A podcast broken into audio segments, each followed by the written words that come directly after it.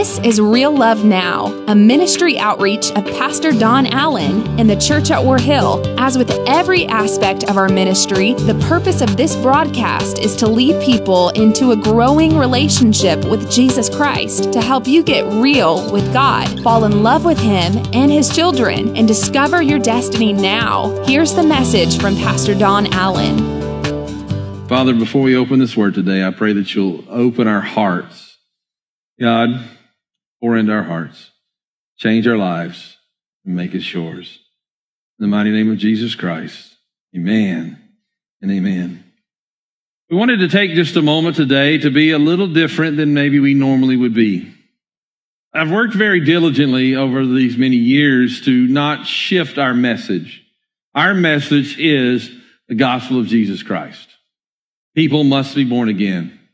And we've worked in every season and every, every period of time to try to do that creatively. Uh, we were going over some of the past messages and I thought, well, that, we did that and we did that. And we were even talking this last week. Uh, I don't know if any of you remember one time we I preached an illustrated sermon, uh, for the whole family and we had a basket right here in the center of the stage. And while I was preaching, bread was bubbling out of the basket and fish were flying up and it was the multitude of the fish and the loaves. Anybody remember that? No, none of you remember that? I can preach it again. All right, good. All right, that's awesome. Some of you remembered. Okay, but uh, it was really cool, and and the people who were under there weren't cool. They were burning up. They were shooting that bread up, but it, it was a lot of fun. But uh, we had a great time, and uh, just so thankful that uh, we've been able to be creative. But this week we were given another challenge. How do we address what's happening around the world? What happens most of the time in a service is you take just a moment, you pray your prayer, you pray for Afghanistan, and then it's kind of over. And I said, I'm not being in judgment of other churches, but, but I said, I don't think that's right. I don't think we should just pray a prayer and it'd be over. We did our part. How can we take this entire service and somehow focus on the persecuted church? Somehow focus on what's happening around the world. And, and so we began to think about that for just a moment. And today we're going to talk about what's happening and what the cost of following Jesus really is because sometimes following Jesus is going to cost you everything. But when we think about what God has done around the world, I, I think about uh, the different nations that have, have been called the Christian nations. When I say a Christian nation, obviously we, we start pairing up. We have Middle Eastern minds of thought. We have Eastern minds of thought. We have, we have Western lines. But, but when I say Christian nation, what, now obviously what, what's some of the, the nations that history would call, or, or secularly they would call the Christian nations? What, what are some of those nations? What, I mean, what's one of them? United States of America. Right. What, another one? England, Canada, Australia, Anybody else? New Zealand. So see, these are the countries that people would call the Christian nations. But here's the problem with that. In this world that we're living in, England is one of the least Christian nations on the planet. Wow. When we start talking about the largest churches and the fastest growing congregations, we end up in places like China and India. But do you know where the second largest and fastest growing church on the planet is? You ready for this? Afghanistan. So what we've been seeing in the news is really closer to home than we realize. And I'm not talking politically today. I'm talking about the body of Jesus Christ.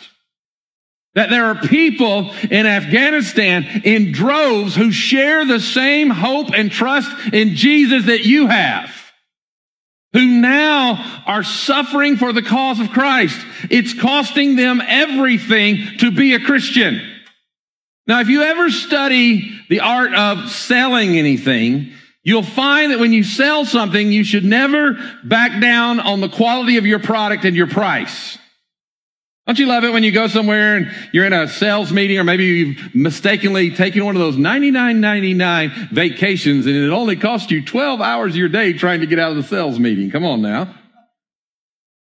And you don't have to tell them no 22 times. But you're there. They're trying to sell you their timeshare deal.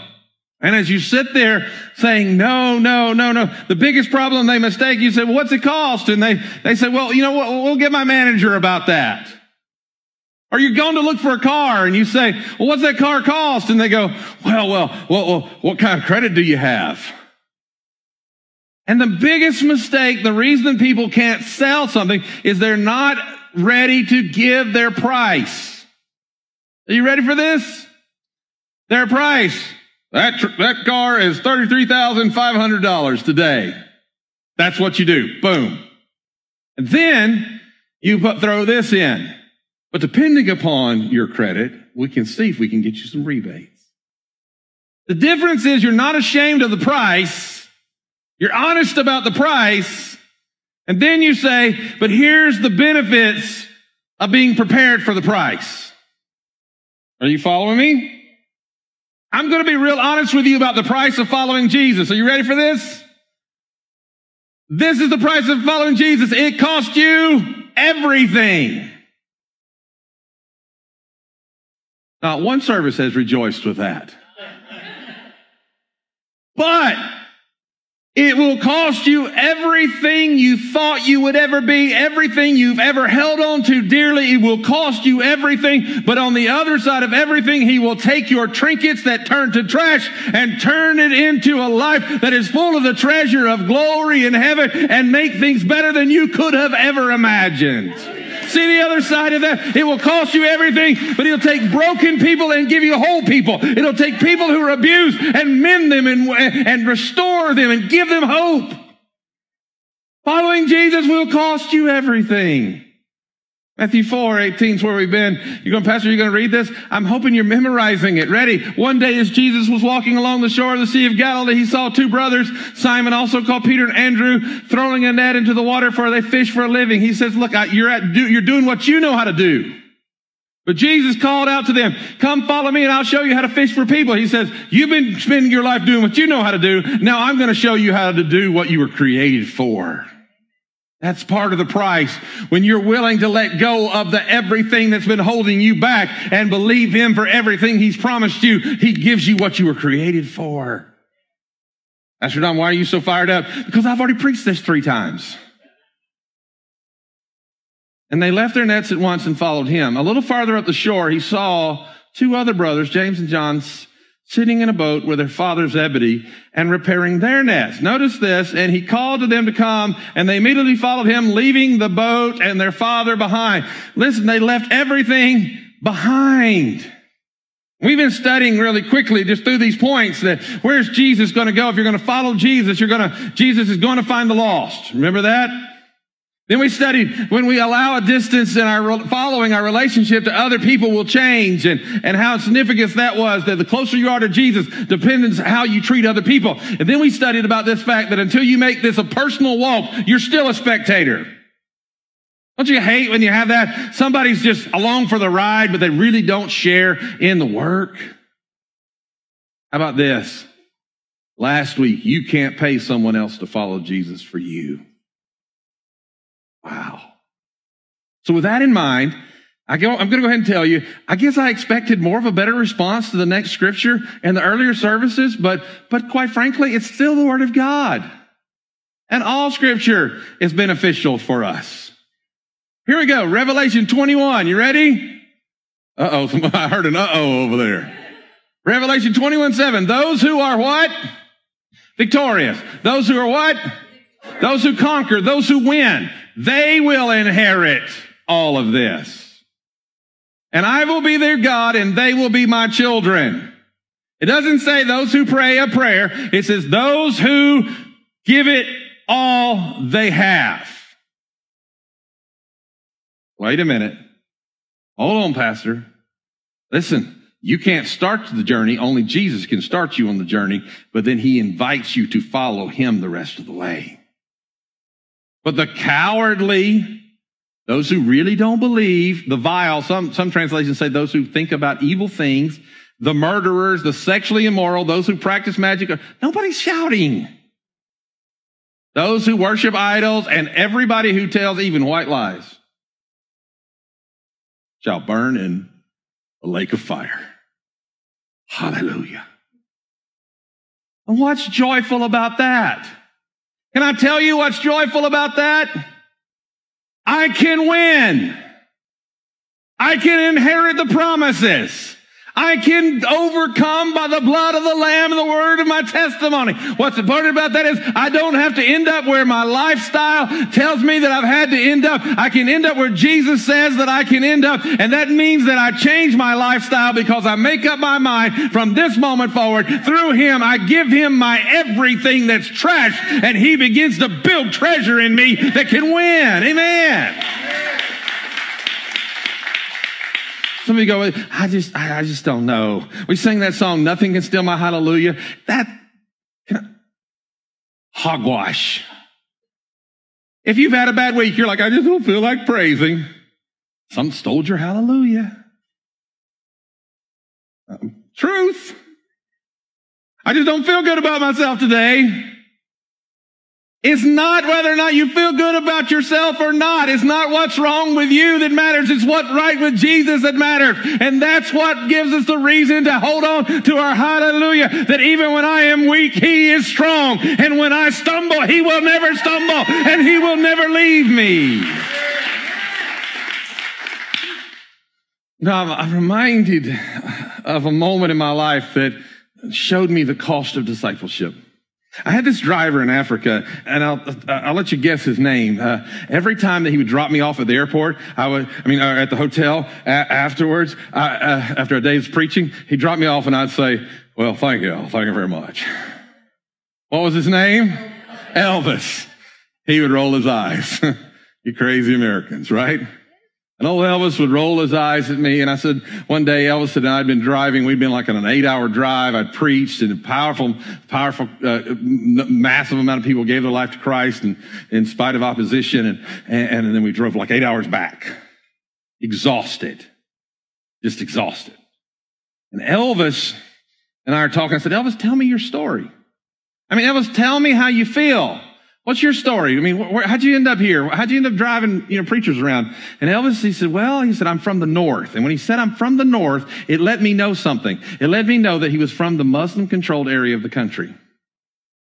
He said, and in the North of my country, I was living in a Muslim family. He said, and somebody brought a tract into my community and somebody shredded it and God used a shredded tract to, through a, through a vision to win me to Christ. I was like, that's a powerful story. Then he went on. He said, but then I went home and my father found out I had converted to Christianity. He said, my dad drugged me out in front of the entire family that he gathered and tied me to the table. He said he had them go and sharpen the family machete. And he had me tied to the table. And he had my arm outstretched as far as it could be stretched. And he said these words. He said, I would rather my son have no hands than to use his hands to promote this gospel of Jesus Christ. And he said, with his hands stretched out, and them tied to the table, he had fought all he knew how to fight, but there was no movement occurring. They raised the machete. I'm looking at him and I'm thinking, well, you have both hands. What happened? He said, all I could tell you is the providence of God as the machete came down, the ropes loosened and my fingers came back to just this side of my fingers. The machete hit the table. So I was able to use that little bit of leverage to escape from the ropes and I fled across the desert for my life to the south. I said, what a powerful story. Thank you, Elvis, for telling me that story. Impacted my life. I mean, it makes your you're, what you're going through sound a little different.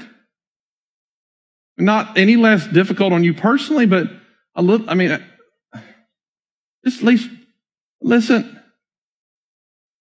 I said, Elvis, it's been a long day. We've been driving and, and we were having to wait for something. And then I said, Elvis, uh, I said, man, we both, be honest with you, we both could really stand a, you know, a shower and clean up. And so I'm going to get a shave. And I said, Elvis, I know she hadn't shaved. And, and I said, Elvis, do you, do you have a razor, man? And because he was real clean the first day I'd met him. And, and, and he said, well, pastor, he said, uh, no, sir, I don't. I said, well, pull over the store right here. And I, I just, we just went in, we bought him an electric razor. No big deal, right? Give it to him. Elvis starts weeping. I said, Elvis, it's just a razor, dude. Didn't I offend you? he said, no. He said, you got to understand, my village has one razor. I pay a little bit of a cent and I get to use it one time a week. And he said, the, the razor that you have given me gives me a career to return back to the north with. So, excuse me? A hundred dollar razor. What are you talking about?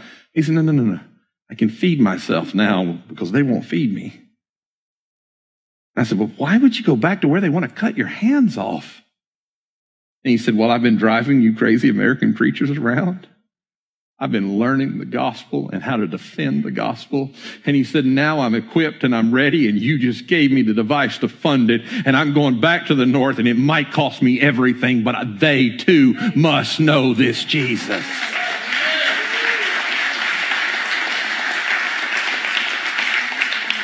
So we ask ourselves these questions. We say things like this. We say, how can, how can God love the people of Afghanistan and with what they're going through in the church? How can he love them? Because look at the persecution that they're going through. How, how, how is that? Where is God in all of this? And you listen to what I'm about to say because really what we're saying is where is God and why do I have pain? I met someone the other day and they said the word atheist and I said, oh, why are they mad at God? Because there was some reason always that, that convinced them that, that, that, that God didn't love them and God didn't care. And I said, why are they mad at God? Why are they upset at God? And, and, and, you know, they didn't have an answer at that point. And I said, I'm trust, trust me, there's somewhere they're angry at God because they, they feel like God exacted too high of a price. But listen to what I'm going to tell you. Every disciple that, that lived with Jesus, walked with Jesus, every one of the 12 paid with their lives to preach the gospel. Paul gave his very head for the cause of the gospel. And we think that somehow because we've gone through something that somehow God doesn't love us and God has forsaken us and God has forgotten our names. No, the reality is, well, the problem is we're weighing the price against the outcome. And I fear that we've gotten our eyes too much on the world we live in and off of the glory of the heaven we're headed toward. And listen, you said, well, Pastor Don, I don't, I don't know streets of gold. No, no, no, that's not heaven. Heaven may have streets of gold, but that doesn't make it heaven. Heaven may have a great rainbow cloud around a a throne, but that doesn't make it heaven. What makes it heaven is the one who died for me, who walks upon those streets, who sits upon that throne. And one day we shall behold him face to face. That's what makes it heaven. But who goes? Those who win. So my question is simple. What is it costing you to follow Jesus? What's it costing you to follow Jesus? It's a really innocent question. I thought the first service was going to throw something at me when I asked it early. I was like, that's what happens when you ask somebody that at eight o'clock in the morning. Listen. Pastor Sam got up and read that scripture and I thought this shows me that the Holy Spirit is speaking to us today because he didn't know that my point here says this. In the words of King David, that which cost you nothing has no value to you. Wow. What's it costing you to follow Jesus? Following Jesus will cost you financially. It will cost you friends. It will cost you worldly pleasure and other things. Can I get an amen for that? How's it going to cost me financially? Can I just go ahead and tell you that it's going to be like when you don't want to do it the most, that God just speaks to you and says, bless that person. And you're like, bless that person, Lord. Bless this person. Come on. But God says the key to being blessed is learning to be a blessor instead of blessed. And he says, Give that to that one. Minister to that one. Love that one. When you see a need and you don't do good and you know to do good, it's what? sin unto you. Don't be mad at me for that statement. That's kind of the word of the living God. Or what about when it costs you your friends? Can I tell you something? The friends that you had before Christ should not feel condemned by you, but they ought to feel uncomfortable around the changes in you. Well, Jesus, he was spent time with sinners. Yes, but he also told them the truth while he was with them. And one of two things happened. They never came back or they changed. There's some pleasures of this world you're going to have to stop. Some things that if you do the things that you know the world is doing, then you know you're not showing them Jesus. They're going to have to end. I am too out of shape to run down there and say amen. Um, what? I'm almost done. A gift which costs nothing reveals a lack of love. You ever had somebody say to you, man, you want this? I bought it and it's gross. You're like, you just want to share your grossness with me? I mean, I don't get that. If somebody throws something, I hate this. You want it? Well, it's sort of like, what's this? The way that we have to have that pair of shoes with that certain name on it. Or maybe let me rephrase your kids have to have that pair of shoes with a certain name on it. And then you walk up on the porch and they're out in the rain. I mean, you realize that they need a reality check on value. If you can pocket your salvation long enough to participate in the sin that you so boldly do, you need a value check. I have to have a value check. We all have to have a value check. I don't really have time today, but I would encourage you to, to read a book. It's called The Cost of Discipleship by Dietrich Bonhoeffer. Famous German pastor who would end up going and being killed by the Nazis for his devotion to following Christ. But the, the title of the book, if it were translated directly into English, was not The Cost of Discipleship, was The Act of Following. The Act of Following. In this, he, he contrasts two things, cheap grace and costly grace. And he says, the problem is this. He said, we have made grace so cheap that people can receive it and then stay the same. But the reality is that the price that was paid for your salvation was so great that we should receive it and leave everything behind. Our nets, our boats, our lives, no matter what it costs that tries to pull us back to who we used to be, we must leave it behind. Move on towards Jesus. Pastor Don, this will never make you a popular pastor. I frankly gave up on that a long time ago. I heard a pastor make a statement this week and it, I shared with Pastor Paul. It shook me to the core of my being. This was his statement. Are you ready for this? He said, he said, I came to a reality. He said, the reality I came to was that if Jesus and I pastor in the same town, my church would be bigger than Jesus's. I was like, what? He said, yeah, see, people like what I have to say. They didn't like what he had to say. Prayed through that one a lot this week. Costly grace confronts us as a gracious call to follow Jesus. The price you pay honors the price he paid. You cannot earn your salvation. It is the free gift of God. But when you have received it, it is your responsibility to treat it as the treasure of glory. We are but earthen vessels filled with the grace of heaven.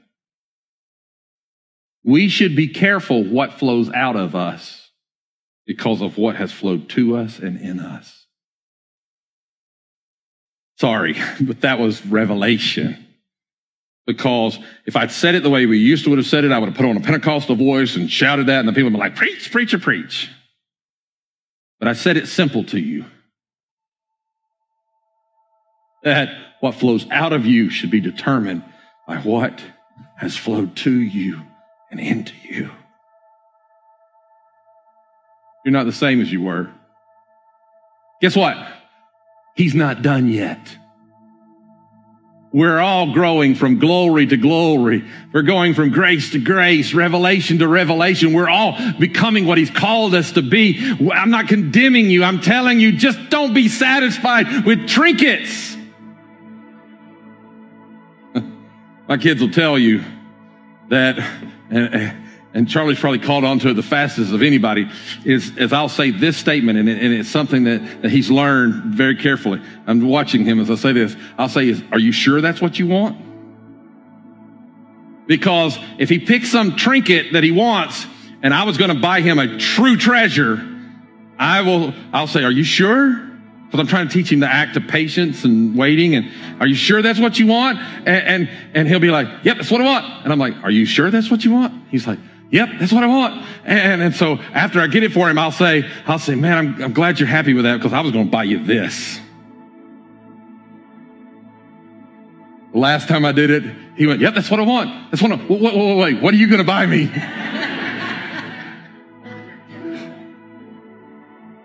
you know what? I think most of us are looking at the sin that so easily satisfies our lustful hearts. And God said, Are you sure that's what you want? Because I have an anointing for your life. I have a purpose and a calling for you. But it's going to take you paying the price to carry it. Today, as we remember what's happening around the world, I would tell you the words of the persecuted church. Do not pray for us that we would be delivered from our persecution. Pray for us rather that we would be faithful in our persecution. We see we're like, how could you allow this to happen to them? When we're really saying, how can bad things happen to me? And God is saying rather to you, trust me, follow me no matter the cost and I can fix what you can't fix and restore what you can't restore and heal what you can't heal. I really believe I've given you the words of Jesus this morning. we're going to do this as we end the service in a time of communion. Here's the problem. Pastor Sam, since you helped me preach my sermon already, come on up here real fast. I love Pastor Sam dearly. He's a wonderful, wonderful associate. Isn't he a great, great guy? We love him. And Pastor Sam is not here because of just trivial relationship. We didn't like see each other around town and go, hey, you know, Southern wave. Or, hey man, good to see you, bro. Man, I'm, I'm sorry I'm running, but good to see you. Uh, uh, hey, y'all doing good? Hey, I'm praying for you.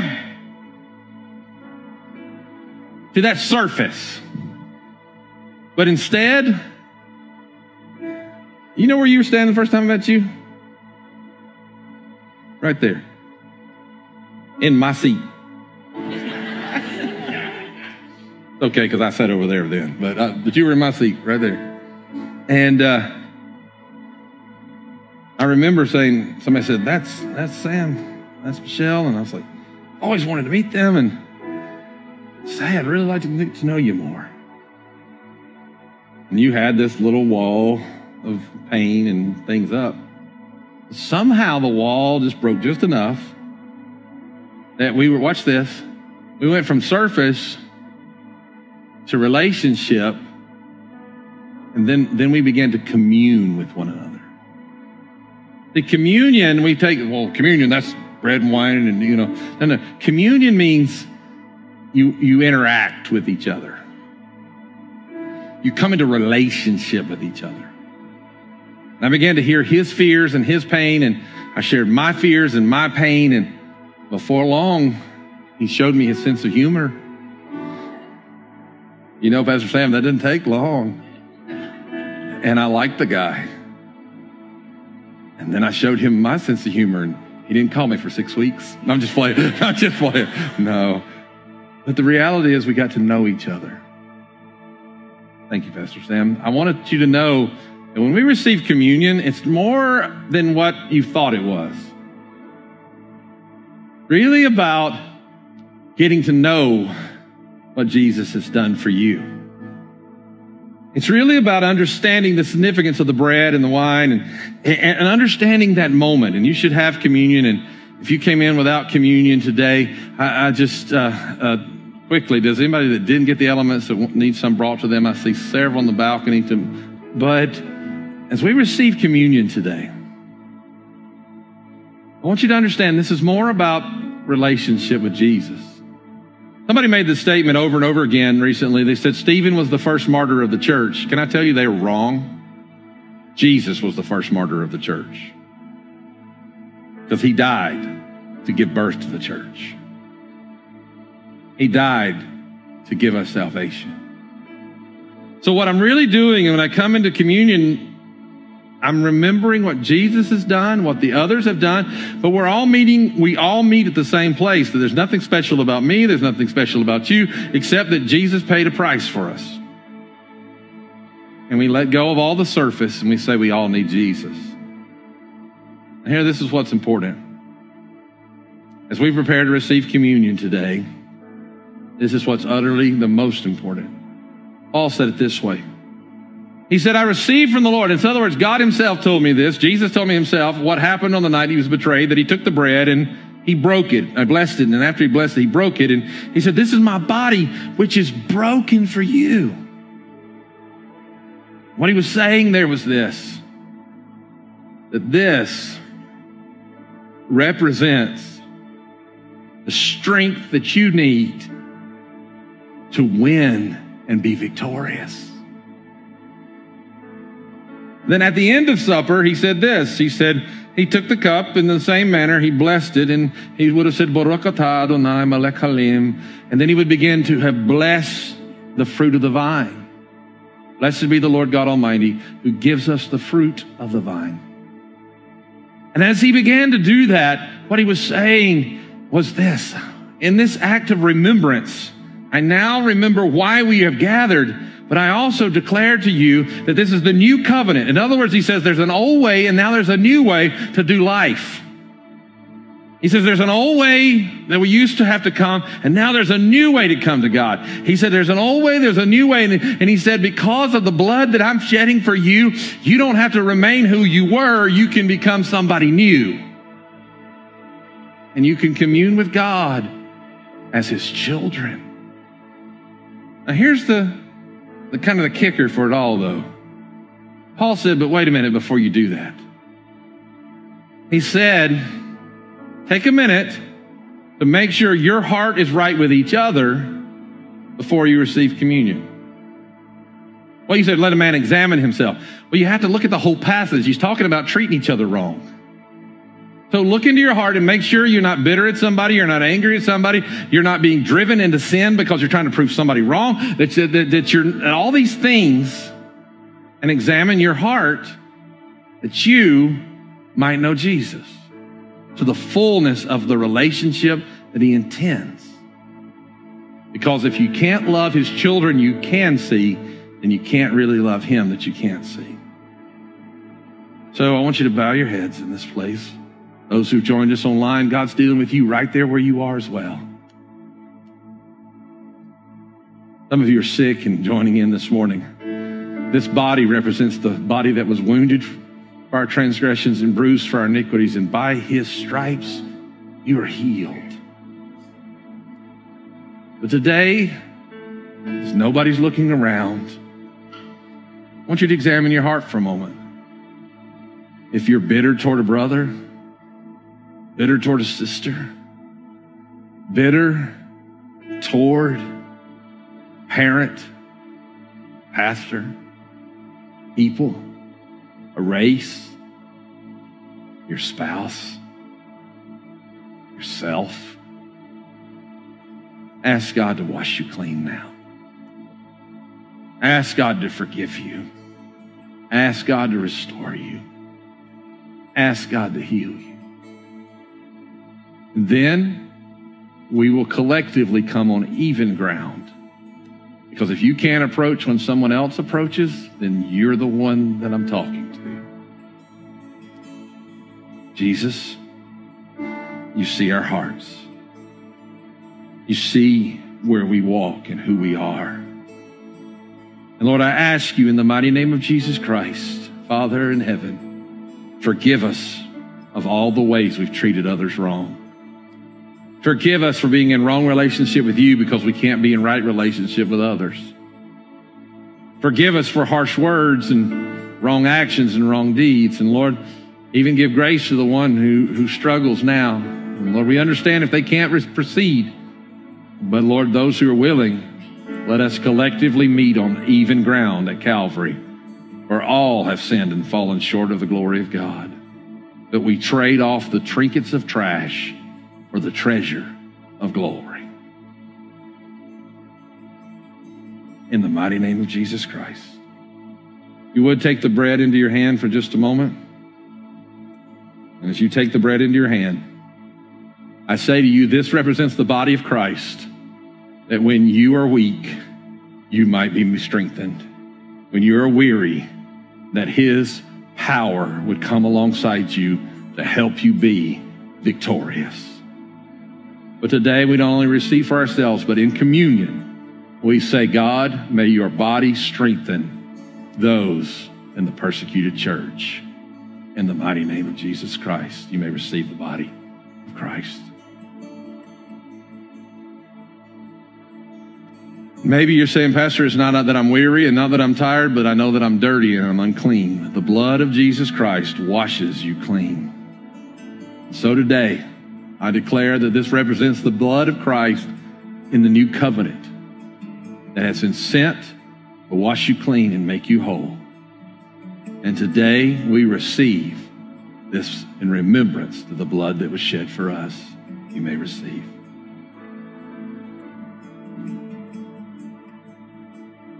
Thank you, Jesus. I want you to stand all over this place. Take your candle in your hand. They're going to begin to light them as fast as possible.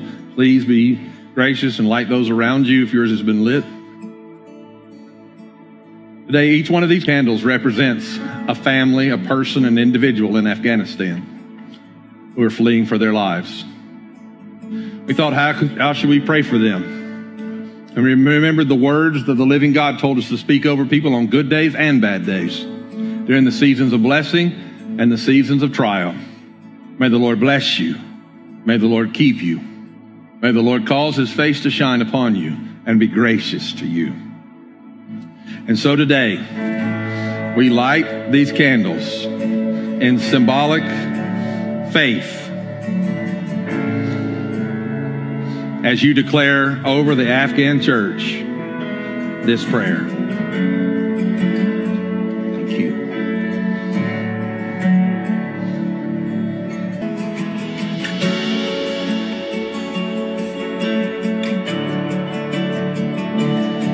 Your turn to declare. It's your turn to declare. Come on, get ready. We believe His Spirit hears our prayer.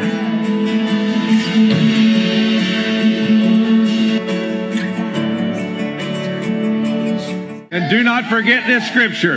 It may look like the enemy wins for a season until the Ancient of Days shall be seen and he shall arrive in all of his beauty and all of his glory. Amen. All right, I want you to blow that out. And here's your assignment. This card says very, very clearly God knows how often I pray for you day and night. I bring you and your needs in prayer to God. Listen to me. This week, we didn't want to just have a moment of this is, let's just pray for Afghanistan. We, com- we, we promise you, we're going to stay connected to missionaries like the Fishers who are reaching out in that area, who are smuggling those foods in. We're going to help the people that are right on the front lines. But we're going to pray as a church because the weapons of our warfare are mighty through God to the pulling down of strongholds. And I want to ask you and your family to take this with you. And when you pray, light the candle and you pray a little bit at a day until this candle can no longer be lit. And you will know it wasn't a, oh, pray for them on a post. It wasn't a trivial moment that you did your part to lift up the body of Christ around this world. May the favor of the Lord be upon you. May his grace shine upon you. And may he turn his face towards you. And may the Lord bless you and keep you. Go with God. God bless you in Jesus' mighty name. Amen and amen.